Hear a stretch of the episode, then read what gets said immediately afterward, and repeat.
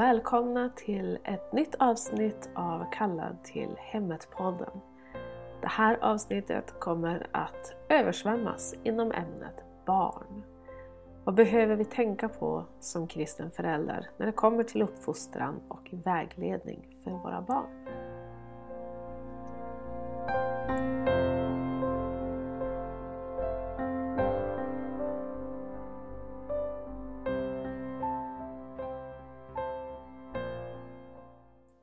I förra avsnittet så nämnde jag ju några små områden som jag skulle beröra i dagens avsnitt. Men däremot så måste jag säga att allt eftersom jag gick igenom materialet så kände jag att jag var tvungen att ta en liten annan riktning idag än vad jag hade räknat med från början. Avsnittet kommer fortfarande såklart att handla om barn, men inte riktigt på det sättet som kanske framgick i förra avsnittet. Det finns oerhört mycket material där ute om strategier kring barnuppfostran som man kan hitta om man behöver hjälp på den biten. Och jag kommer nog bara beröra en liten del av det idag. Istället kommer jag att fokusera mer på den bibliska aspekten och livet som en kristen förälder. Den andliga uppfostringen och vägledningen. Jag vill också inleda hela det här avsnittet med ett förtydligande. Jag är inget proffs. Min äldsta son är 13 år så jag anser mig väl ändå ha lite erfarenhet. Men jag är dock ändå bara en småbarnsmamma. Jag har vissa erfarenheter men långt ifrån hela bilden. Jag förväntar mig inte att se riktiga resultat förrän barnen växer upp och faktiskt är vuxna.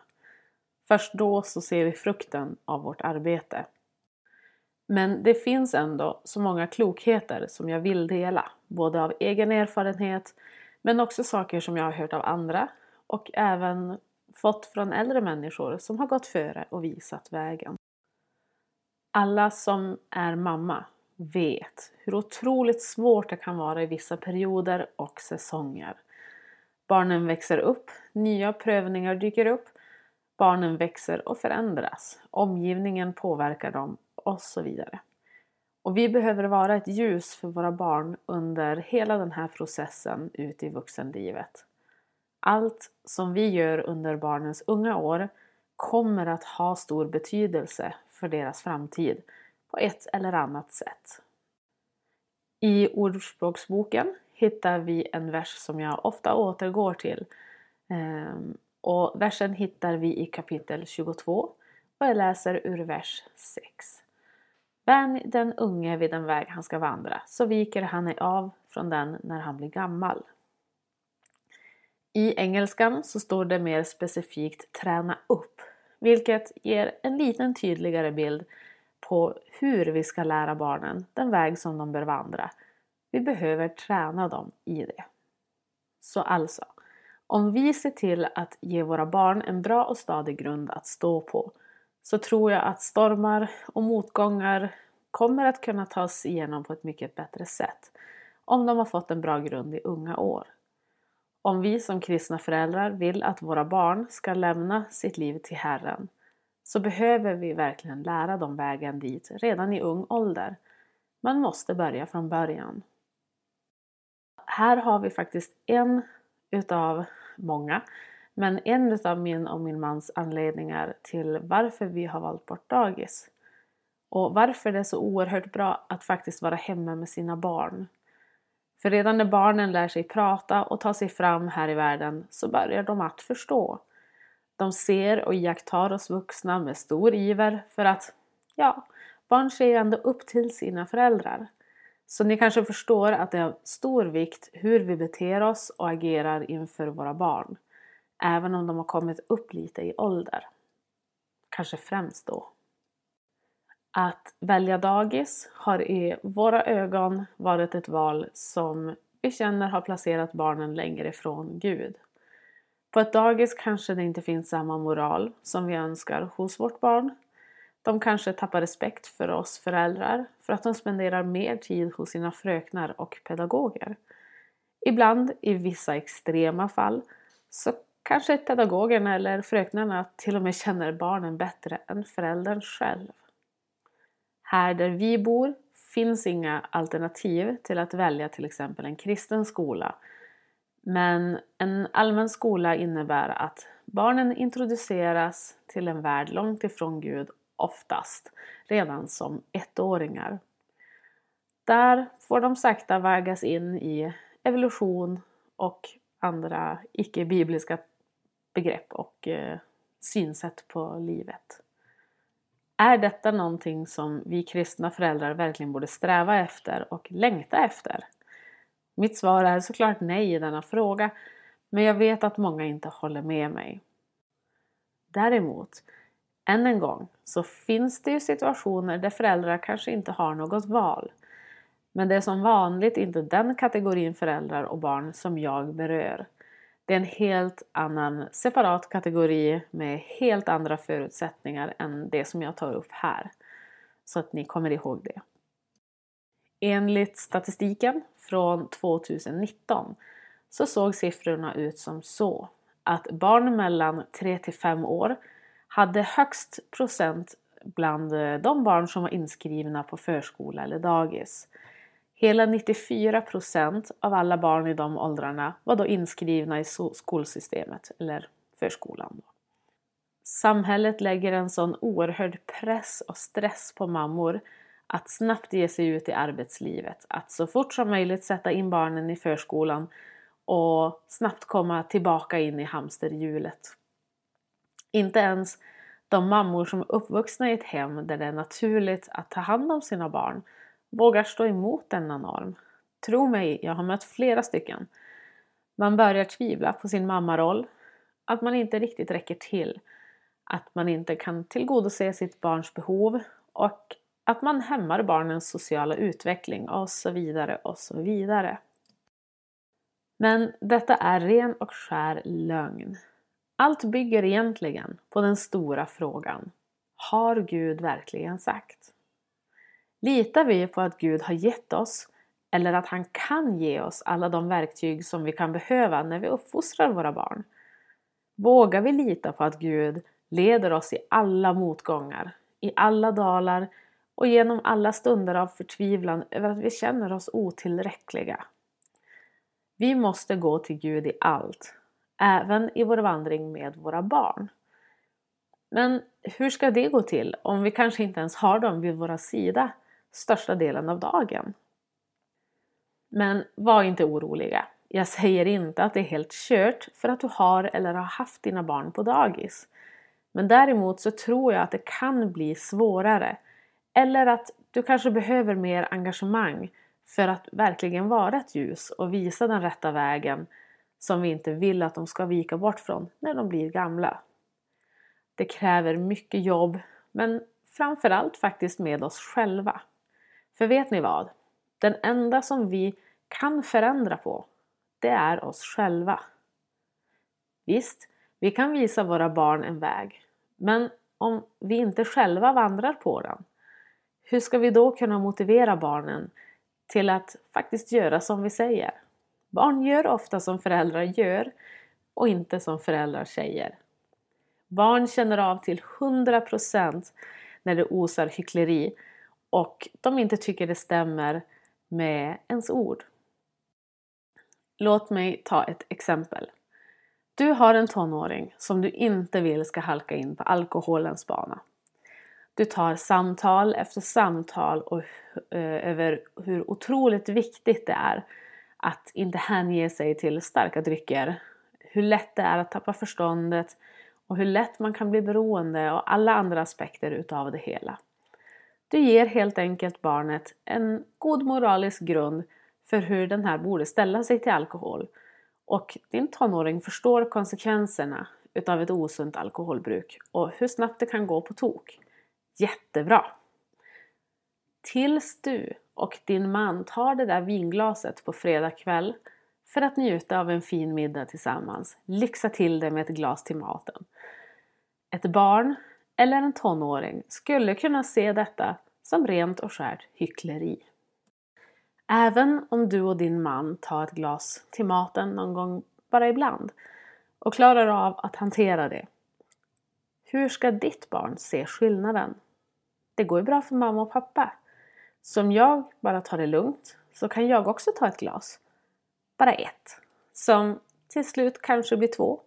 Som kanske blir 7. När då din tonåring kommer hem, berusad till öronen, tror du att prat kommer att hjälpa honom eller henne? Vad du än säger till ditt barn så kommer de att se det som hyckleri, eftersom ni som föräldrar inte lever som ni lär. Ett annat bra exempel är nog mycket mer vanligt och förekommande. Hur många föräldrar har inte brustit ut högljutt till sina barn och orden "sluta skrika"?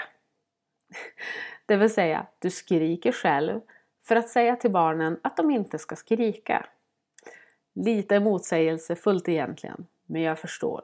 Ibland är det inte så lätt, men det är så oerhört viktigt att vara ett exempel för sina barn. Man behöver lära dem och korrigera dem. Men vi behöver också vara väl medvetna om hur vi för oss inför våra barn. Och stämmer våra tal med det vi faktiskt gör. Så hur ska vi som föräldrar kunna visa barnen vilken väg de ska vandra om vi inte är konsekventa i vårt beteende och i vår roll? Jag hörde ganska nyligen en pastor som nämnde ett möte mellan en gudsman och en pastorsson. Pastorn hade bett denna gudsman att prata med sonen då han hade fallit bort från sin tro och han var orolig för sin vuxne son. Sagt och gjort. Mannen gick en söndag mitt på dagen och hälsade på sonen. Han möttes av ett gäng män som drack väldigt mycket alkohol. Mitt i rummet så stod ett stort biljardbord. Mannen tänkte att det här var kanske inte bästa tillfället för att prata med sonen. Så han stämde ett nytt möte med honom. Även om sonen kanske egentligen inte riktigt ville. Men han gick med på det hela. När mannen började förklara situationen för sonen, att hans pappa var orolig och så vidare, så brast sonen ut i skratt och tyckte att det var väl inte alls så konstigt med tanke på hur hans uppväxt såg ut. Vid en viss ålder så hade sonen börjat med brottning. Sonen hade frågat sin pappa huruvida han kunde få vara med och träna på onsdagskvällar. Pappan, som också var pastor, blev lite besvärad för att just onsdagskvällar så hade de ju också träff för att be tillsammans. Men han sa till pojken att ja, det är ju bara onsdagskvällar. Du är ju med på alla andra grejer vi har. Så låt gå. Du får vara med och träna.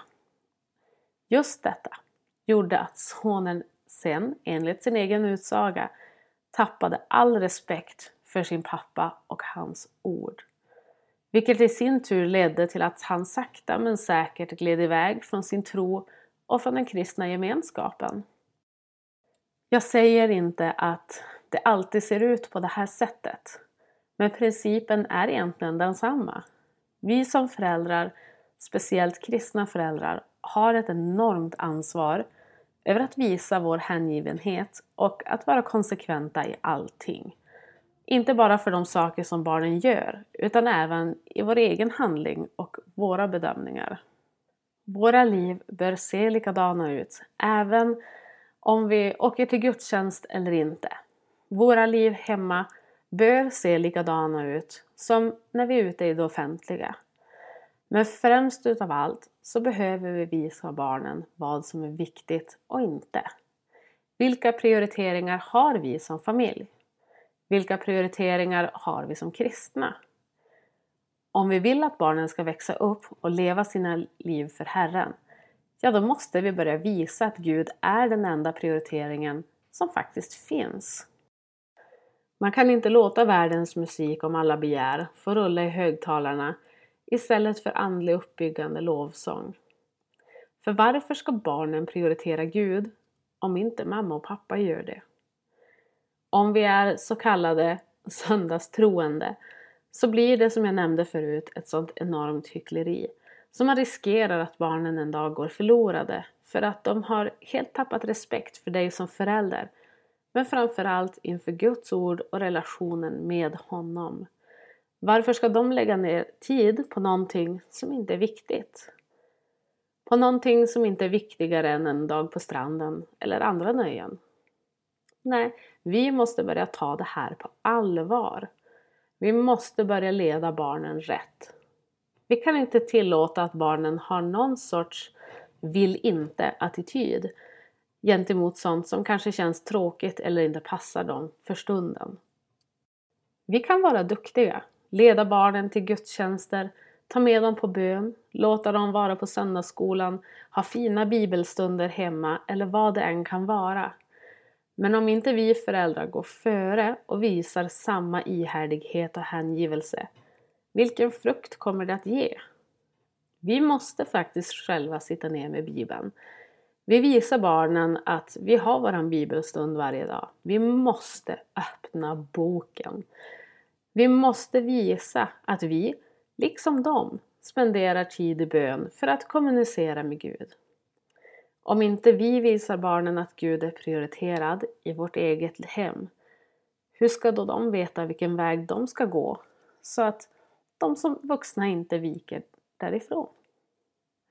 En del människor, och jag var under en tid en av dem, tänkte att ja, men om mina barn som får en kristen grund hemma sen umgås med barnen på skolan, så kanske de smittar av sig på barnen där. Att de influerar dem.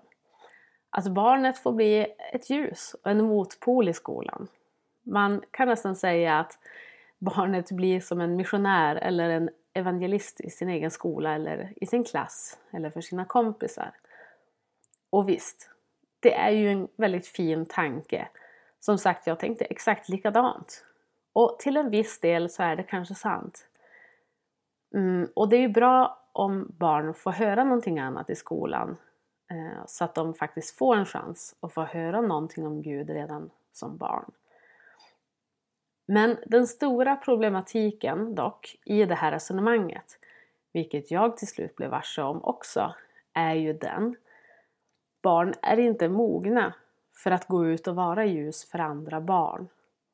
Barnen behöver ju själva fortfarande ledas och guidas oerhört mycket.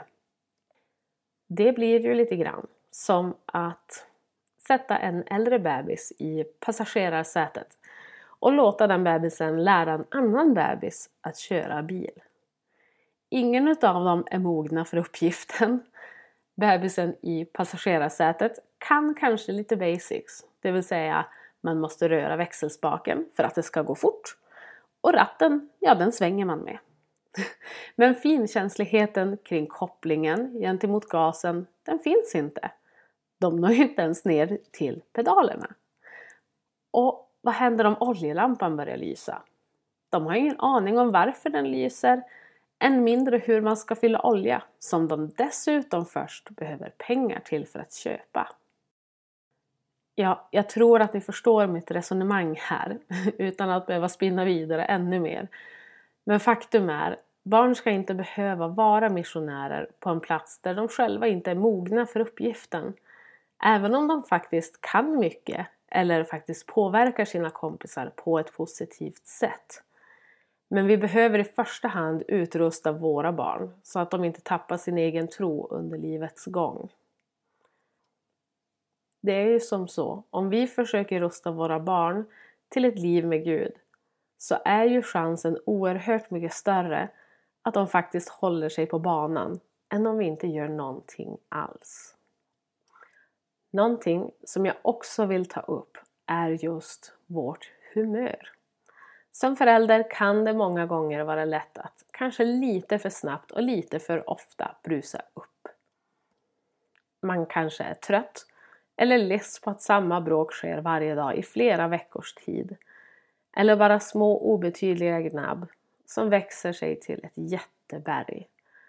Oavsett varför vi ibland kanske tappar humöret, så måste vi faktiskt vara ärliga.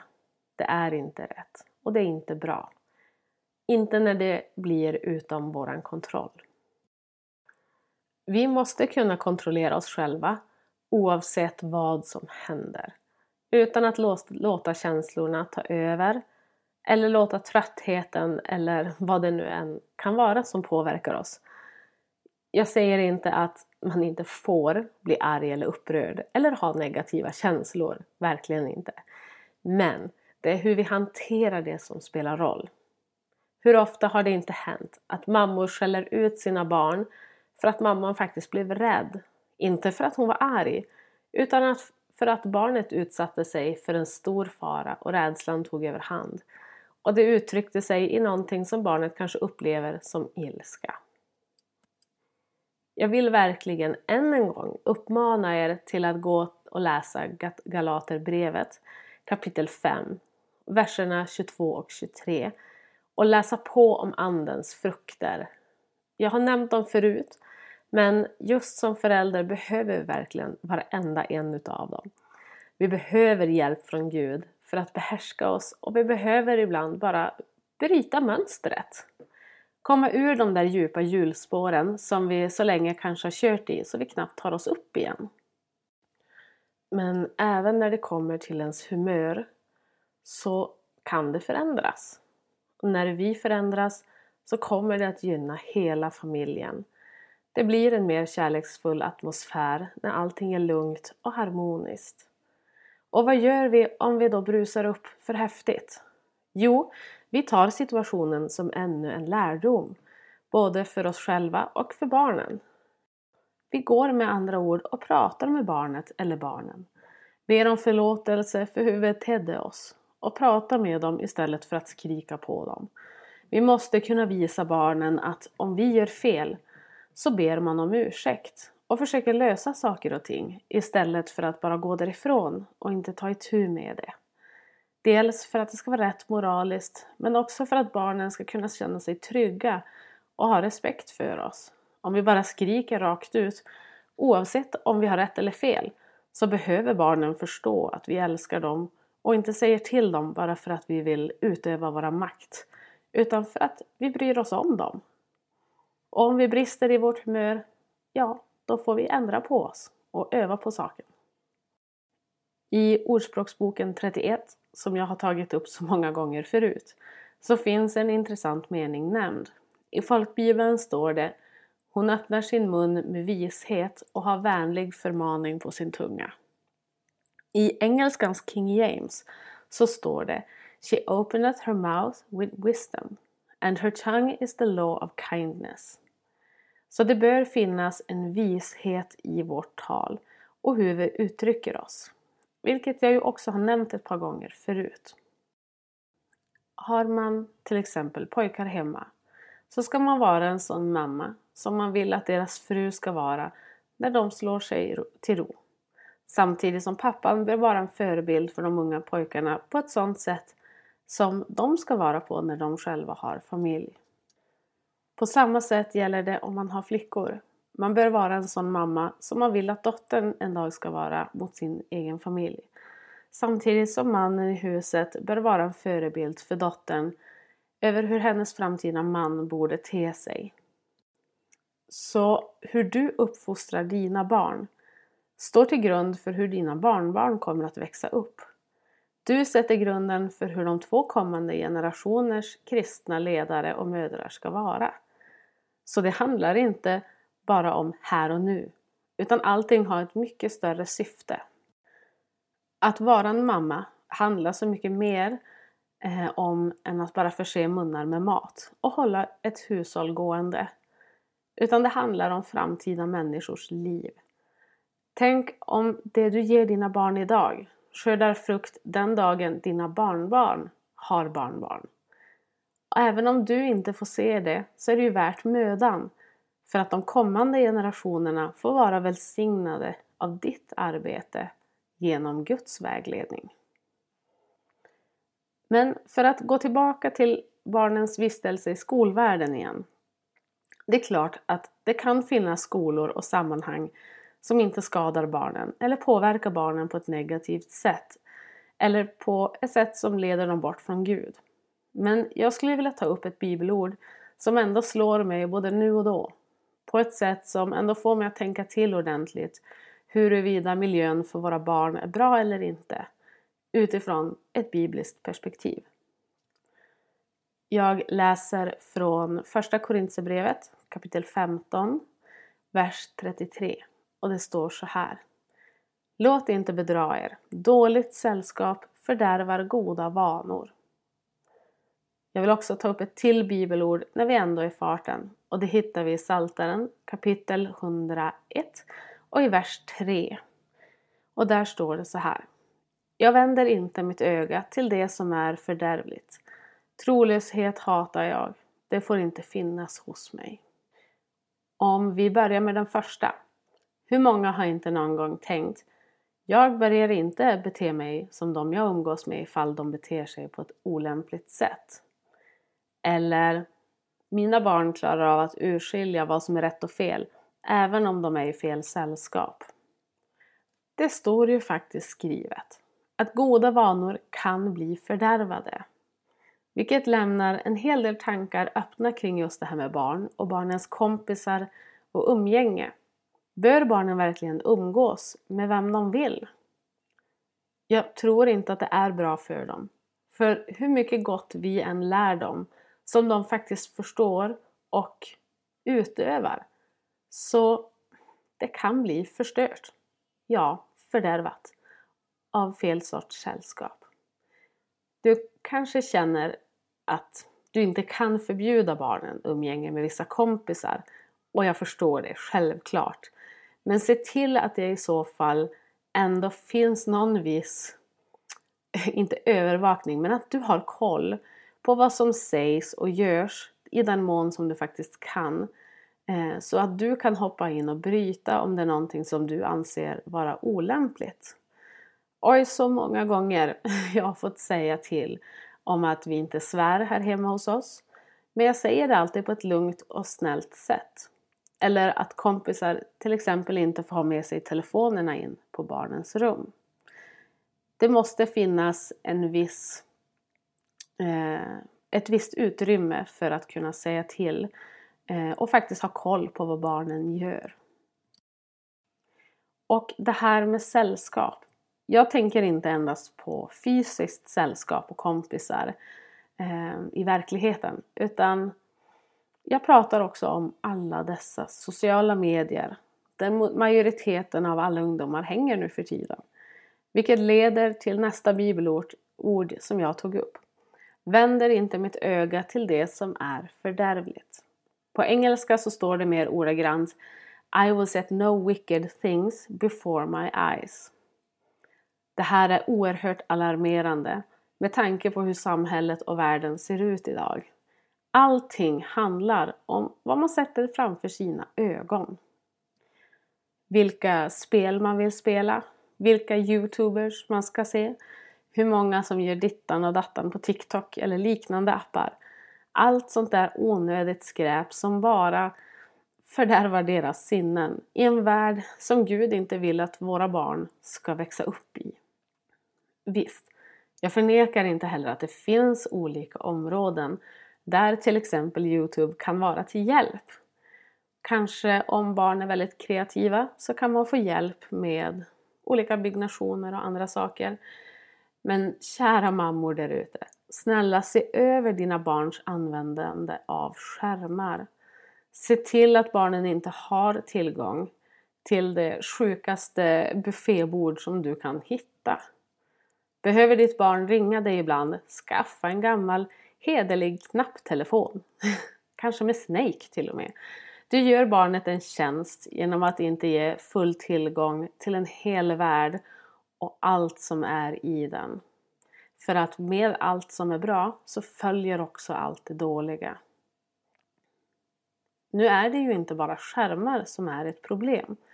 Musik är ett lika stort område bland annat som fördärvar våra barn minst lika mycket. Och ibland kanske till och med ännu mer effektivt än vad skärmarna och internet gör. Musiken berör vårt inre på så många olika sätt. Både fysiskt, mentalt och andligt. Om vi låter barnen lyssna på vad som helst så kommer det att påverka dem. Och då menar jag inte bara musik där det finns olämpliga texter. Utan även sånger där rytmer och takter och komp kan snärja en. Tror ni att det är en slump att människor som tränar på gym gärna lyssnar på hårdrock och liknande? Nej, självklart är det ingen slump. Det får dem att bli mer peppade till att lyfta mer skrot. Det får dem att känna sig in i rätt sinnesstämning för att orka lyfta ännu mer än förra gången.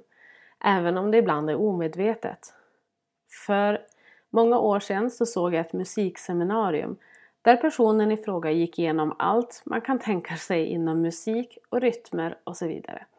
Hur rytmer såsom bland annat inom voodoo-kulturen påverkar hjärnan så att den så kallade frontalloben, det är den delen av hjärnan som styr vår förmåga att kunna göra analyser, reflektera och prioritera, den blir helt enkelt ur balans. Frontalloben styr hur du resonerar kring saker och ting och påverkas även negativt av stress, till exempel genom att minnet påverkas. Så kort och gott, vissa typer av rytmer påverkar hjärnan på ett negativt sätt kring vårt logiska tänkande. Och vill vi att barnen ska påverkas på det sättet? Är det inte nog med att de är barn och redan behöver vägledning i sitt tänkande och i sitt resonerande? För den som är intresserad så kan jag varmt tipsa om detta musikseminarium. Det går att hitta på YouTube under namnet Distraction Dilemma med en man som heter Christian Berdahl. Det är en serie på flera videos med oerhört mycket information som ur ett kristet perspektiv är oerhört bra. Så det kan jag varmt rekommendera om man är intresserad. Men min poäng med det här är, var noga med vilken musik som dina barn får lyssna på. För allting påverkar oss och allra helst musik. I allting som finns där ute behöver vi vara otroligt eftertänksamma med vad barnen utsätts för.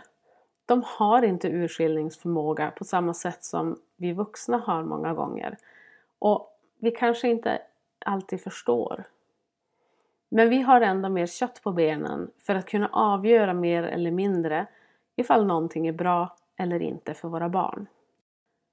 Som kristen förälder har man dessutom fler områden där man kanske borde rensa. Så som magi, olämpligt språk, anspelningar på sensualitet, annan andlighet såsom yoga och så vidare. Har ni till exempel gått in i en bokaffär på senaste? I princip alla tonårsböcker handlar om magi, spöken eller monster eller liknande saker.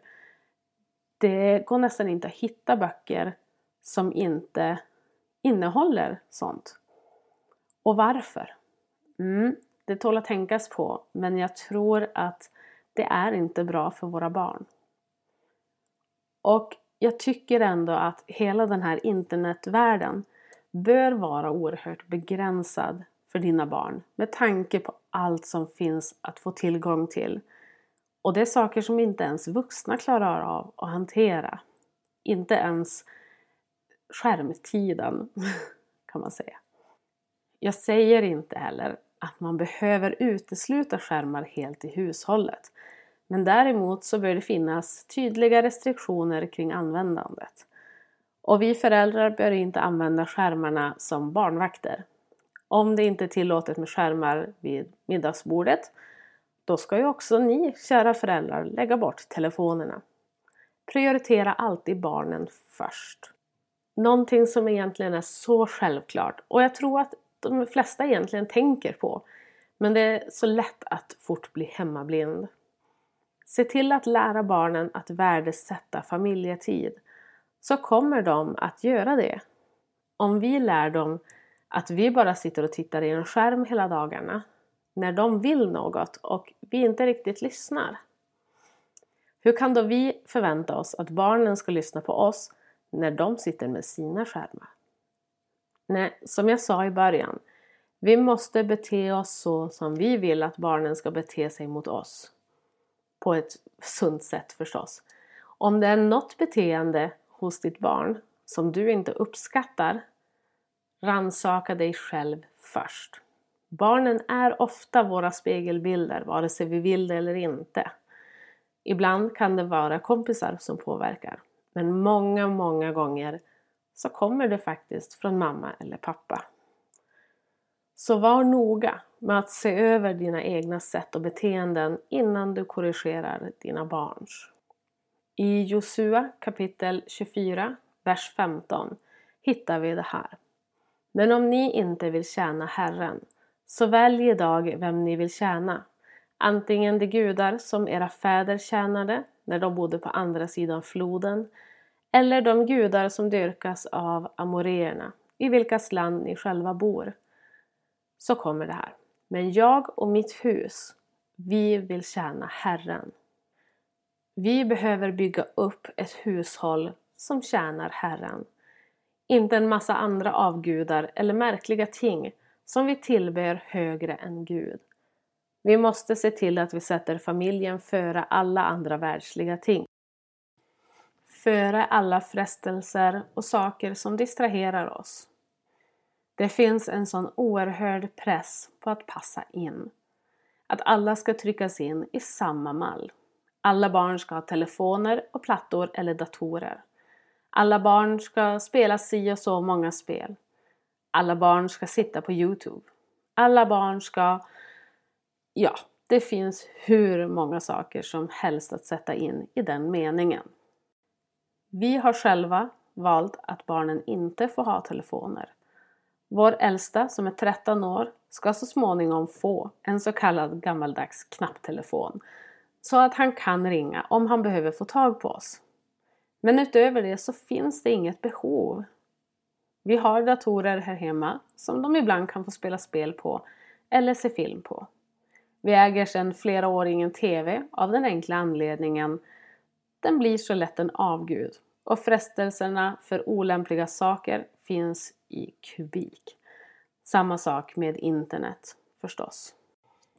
Där har våra barn väldigt strikta restriktioner för vilka sidor de får vara på och vad de får se. Men det är inte så att vi bara har satt ett förbud som de ska förhålla sig till. Vi har också noggrant förklarat för barnen varför det inte är lämpligt. Varför vissa filmer inte är bra att se. Och varför de inte får ha skärmar på samma sätt som alla andra. Och de förstår. Visst, ibland kanske det kan vara lite jobbigt om det blir mycket prat om det. Ibland kanske man känner sig lite utanför. Men eftersom vi har förklarat och pratat så mycket med barnen om det hela så känner de ändå att det är okej. Och vi hade faktiskt en incident bara häromveckan. När vår yngsta skoltjej, 7 år gammal, blev retad av en kompis för att hon inte hade en telefon och alla andra har ju en. Till saken hör, när dessa tjejer för första gången skulle leka tillsammans så gick det inte. För kompisen ville hem till sin telefon. Det fanns ingen inspiration för att hitta på någon lek utan skärmen var det som lockade och var viktigare. Självklart blev dottern lite ledsen, men hon sa också att om man blir så där av att ha en telefon så vill jag verkligen inte ha någon heller.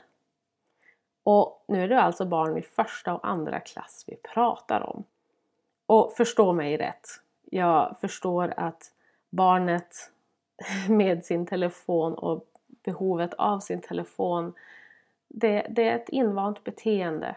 Så man får ju även prata med barnen sådana situationer och förklara så de inte hyser agg till sin kompis för hur de beter sig utan man får lugnt och fint ha tålamod och vänta på att saker ska bli bra. Men när vi gick i första klass, eller när jag gick i första klass, var väl en största bekymmer att grus kommer i skorna eller något sånt. Nej men ni förstår. Allting har eskalerat så oerhört snabbt. Och hänger man inte med så passar man inte in. Men det är där vi behöver ta oss i kragen. Och hjälpa barnen att inse. Man behöver inte vara som alla andra för att ha det bra. Om vi då har ett varmt hem som de kan komma till. Med en mamma som är hängiven sin familj. Med en pappa som leder och visar vägen. Och med Gud som ger oss allt vad vi behöver på ett helt annat plan än materiellt. Ja, då tror jag också att vi kan hjälpa barnen att våga sticka ut. För att det är jobbigt även som vuxen. Men vägen är väl värd att gå på. För vi siktar på slutmålet. Att en dag stå framför Gud och spendera evigheten med honom. Vi kan inte riskera evigheten för världsliga ting. Vi kan inte äventyra våra barns framtid genom att låta dem göra som de vill. Särskilt inte om det inte är bra för dem, för de själva förstår det inte alltid. I dagens samhälle så finns mentaliteten, gör vad du vill. Så länge du mår bra, gör vad du vill. Men det kan vi som kristna mammor inte lära våra barn. Det är lika illa som att inte vara närvarande överhuvudtaget. I Ordspråksboken 29 hittar vi i vers 15 detta. Ris och tillrättavisning ger vishet, men ett ouppfostrat barn drar skam över sin mor. Och i engelskans King James så står det som följande. The rod and reproof give wisdom, but a child left to himself bringeth his mother to shame. Och jag vill noga poängtera. Jag förespråkar inte att vi ska aga våra barn. Verkligen inte. Men däremot principen att tillrättavisning måste få ske. Vi behöver fostra våra barn. Men i engelskan så står det att ett barn som blir lämnat för sig själv drar skam över sin mamma. Och visst, man ska inte vara rädd för vad andra tycker om en. Men det är inte det som det handlar om. Det handlar om att barnet helt enkelt blir ouppfostrat och beter sig på ett sätt som inte ärar sin mamma. Vi behöver vara närvarande i våra barns liv, för annars kommer de att gå vilse. Så, sammanfattningsvis, prioritera dina barn i alla lägen. Vägled dem på ett klokt sätt och på ett bibliskt vis. Se till att du kan kontrollera ditt humör och vara konsekvent i allt som du gör. Visa barnen med gärningar och i handling vilken väg de ska gå, så att de inte viker av när de blir vuxna. De behöver närvarande föräldrar, mindre skärmtid och en trygg famn i hemmet att krypa upp i. Se till att visa barnen att Gud, Bibeln och bön är viktigt. Lär barnen att Gud är prio 1 i era liv. Och hjälp barnen att stå emot alla världens frestelser. Nästa avsnitt kommer ut om 2 veckor igen. Och jag hoppas att ni kommer tillbaka och lyssnar då också. Som vanligt, om ni har frågor eller någonting som ni vill att jag berör här i podden. Eller kanske någonting som ni tycker att jag har glömt. Så skicka gärna iväg ett mejl till kalladtillhemmet@gmail.com. Eller skicka ett meddelande på min Instagram med samma namn, Kallad till hemmet. Tack för att ni har lyssnat. Glöm inte att be och reflektera över dagens avsnitt. Hej då!